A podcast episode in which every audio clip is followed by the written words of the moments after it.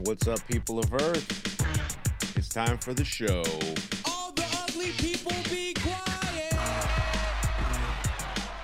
All right, guys. Before we get Thanks for tuning in. Thanks for listening. Thanks for watching if you're watching or whatever you're doing. I appreciate you being here with me today. So let's just start off by addressing something that I really want to just get out of the way. So I received a message from one of our lovely viewers, or maybe not so lovely, about that intro that we just played, which we tend to often, uh, tend to often, tend to open the show with. All the ugly people be quiet, and they took exception. They were offended. How exciting! Offended. Mmm offended. That's like having like extra cream in my coffee. Being ugly is not always about being physically ugly. Like this hat. That's ugly to some people. Being ugly is going to someone's house that they've invited you for, over for a barbecue and you start complaining because they don't have the wine that you like to drink even though they've offered you four options and the fifth option is the one you want but yet you brought nothing to the BBQ being ugly is waking up and finding out that your internet that you just switched over to that was supposed to be active today isn't active and calling up customer service and yelling at the guy on the other end of the phone even though he had nothing to do with it. But being being ugly is like going to a restaurant and yelling at the waitress because you ordered a tuna steak medium and it came medium well and she didn't make the tuna steak. And she even tried to tell you that ordering tuna steak other than medium rare is not usually a recipe for success because tuna tends to come like that tuna you get in a can that you looks like something you might give to your cat if you order it anything but medium rare. Being ugly is when you go to a school event with your child and you see somebody's kid and you don't like the kid, so you're nasty to the parent as well because you feel that they're not doing their job as a parent. Being ugly, I think you get the point. Being ugly can translate into when somebody wraps your car in cling film because they don't like the fact that you're parking on the street when you probably have every right to do so. So, with that, we'll just move on to our first and only passive aggressive parking enforcement ugly story of today. So, in the quiet streets of Sutton Coldfield, England, this is where we are, England. One mom found herself at the center of a parking row that escalated faster than a speeding ticket. Laura Cleaver, not related to Wally or the Beav, was just trying to go about her day. She parked her Fiat 500 on the road, thinking everything was fine and dandy. Little did she know that she was about to become the target of a parking vigilante. So she parks her car on the street, right? As we often do, thinking everything's fine and dandy. Well, little did she know that she was about to become the target of a parking vigilante. How exciting that we have parking vigilantes. Being ugly means being a parking vigilante because you have nothing else in your life that you're in control of. So you're going to try and control other people. Being ugly means going up to people at Walmart who aren't wearing a mask and yelling at them for not wearing a mask. Being ugly is when you attack the little woman behind the counter, little girl, right? I saw this, and that's why I say this. When you're 16, you're still a girl, right? For not getting the extra pickle on your burger right, and then attacking that young woman. I digress. So when Miss Cleaver returned a few hours later, her car was adorned with messages scrawled across the windows, reminding her that there is indeed a parking notice for a reason. It's like the neighborhood watch took a detour into the world of graffiti art. Now, I understand that parking can be a touchy subject, especially here in England. Is it really the best way to address the issue? I mean, if you're gonna wrap someone's car in cling film, at least have the decency to bring a bow and make it look like a gift, right? It's like an avant garde art installation titled The Agony of Parking. But let's be real, all right? This is just plain old passive aggressive behavior. And it doesn't stop there because, according to reports, other cars on the street were also adorned with angry messages from this masked vigilante. We'll just say that because I don't know if they're masked or not. It just makes the story more interesting to me for this person to be a masked vigilante. It's like the parking themed scavenger hunt or something.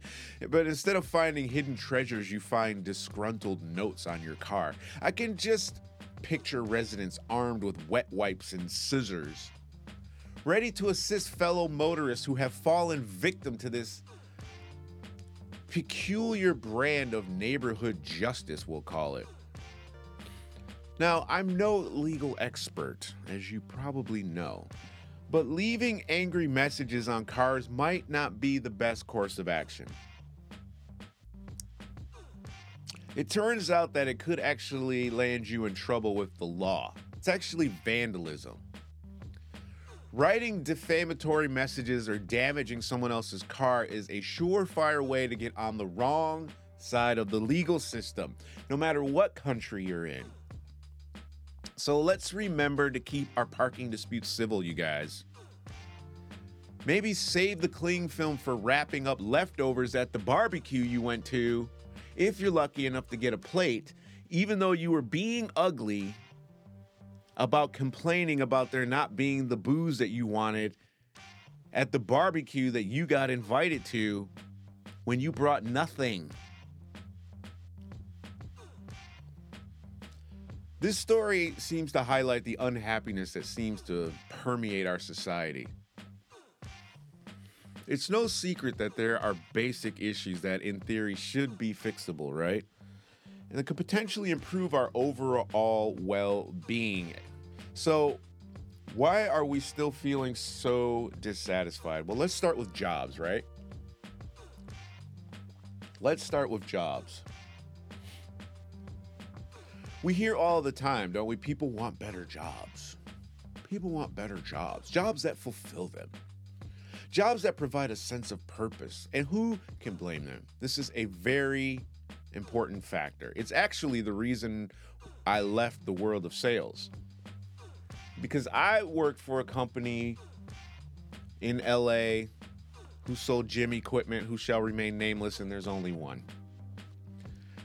And I was in the top three of life fitness sales in the entire state of California.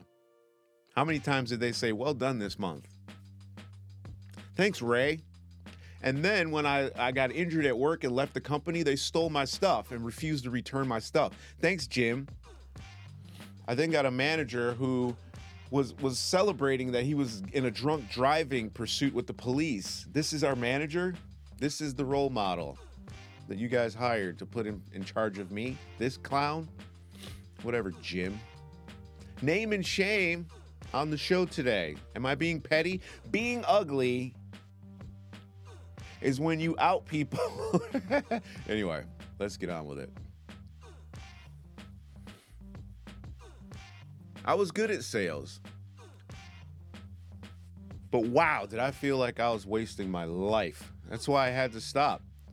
I wasn't really doing anything to make life better for anyone but the various companies that I worked for, Apple.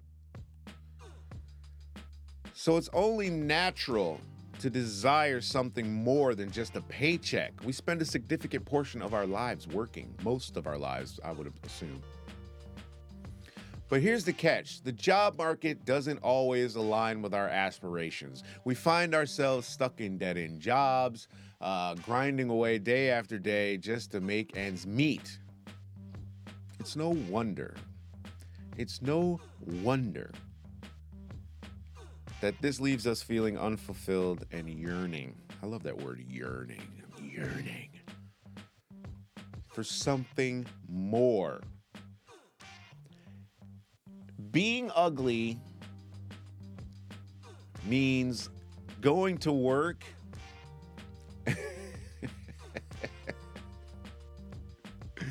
and being grumpy to the customers because you hate your job. It's not their fault. Here's the things, folks. Here's the thing, folks. While a better job can certainly contribute to our overall happiness, it's not the sole the sole solution to uh, our discontent, is it? It's not. It simply isn't. It's just not. We live in a customer, customer, consumer-driven uh, economy. We live in a consumer-driven society. It bombards us with the idea that material possessions will bring us joy. It doesn't. I am surrounded by tech that I love. And still, I'm just like, God, I wish I had a dog. Something that I can look after and make happy, and it can bring me happiness as a result. But we're constantly being sold the latest gadgets, trendy clothes, and shiny new toys, all promising to make us happier. But do they really? Like, do they really? Do they make you happy? I saw how happy everyone was in the iPhone commercials. I get my iPhone. Yeah, life still is the same. no magical colors, no exciting adventures, or doors opening up because I spent more money on a phone than most people make in a month. Many people. We're in like the top top 90 percentile of if in the in, if you make more than like 40, 50,000, which is crazy. There's some really poor people on this planet, most of which make our phones. Woke people messaging me about ugly. Being ugly means saying nothing about Apple or Samsung or any of these other tech companies that exploit countries for their resources and their labor for cheap but yet attack me for the word ugly in a song that I didn't even write. Because you don't know the context or have the ability to think outside of physicalities as ugly. So we've turned into a society that measures success and happiness by the things that we own rather than the experiences we have or the relationships that we build. So, what's the remedy for this epidemic of unhappiness? Well, it starts with a shift in perspective.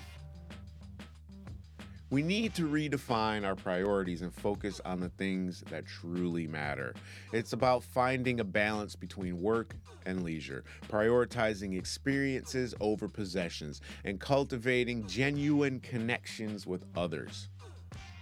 It's about appreciating the simple pleasures in life, like a good laugh, a beautiful sunset, or a heartfelt conversation. That's what it's about, you guys.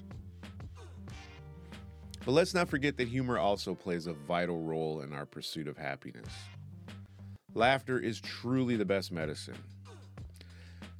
So, in conclusion, my friends, happiness is not solely dependent on external factors like jobs or possessions. It's a multifaceted journey, you guys, that requires us to redefine our values, prioritize experiences over material goods, find humor in the absurdity of life. Remember, as the wise Bill Hicks once said, it's just a ride. It's just a ride. That's all it is, you guys. Try to have fun with it. Don't wrap people's cars in cellophane because you're unhappy that they're let them break the law. How many times do I see people parked on the curb out in front of the house? Being ugly is contacting the police and saying, There's somebody's car parked on the curb and I'm upset because I got a ticket. Why aren't they getting a ticket? Just let the world do what it's going to do.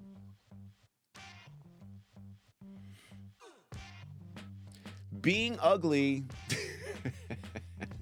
I got nothing else. Thanks for listening. Thanks for watching. Please um, subscribe or or rate the show if you're watching this on Spotify. That's a big deal for us.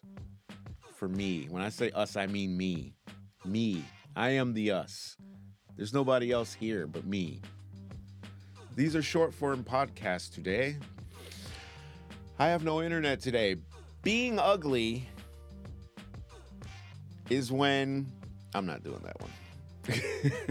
I'm not doing that one. That one's really bad. Sometimes the thoughts that fo- formulate inside of my head just need to just stay there. So, thanks for listening, guys. I'm out of here. Peace.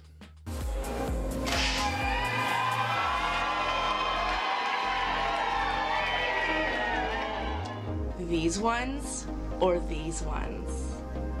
saw an episode of Intervention. And I know I'm fine. Illinois, Mr. Robert Bobby McNeely. He is going to join us tonight. Hi everyone, welcome to the show. My name is Elaine Zhang, and today I am here with Eli Seal, documentary filmmaker.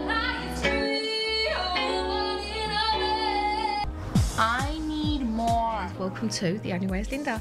Today I have a really special guest here.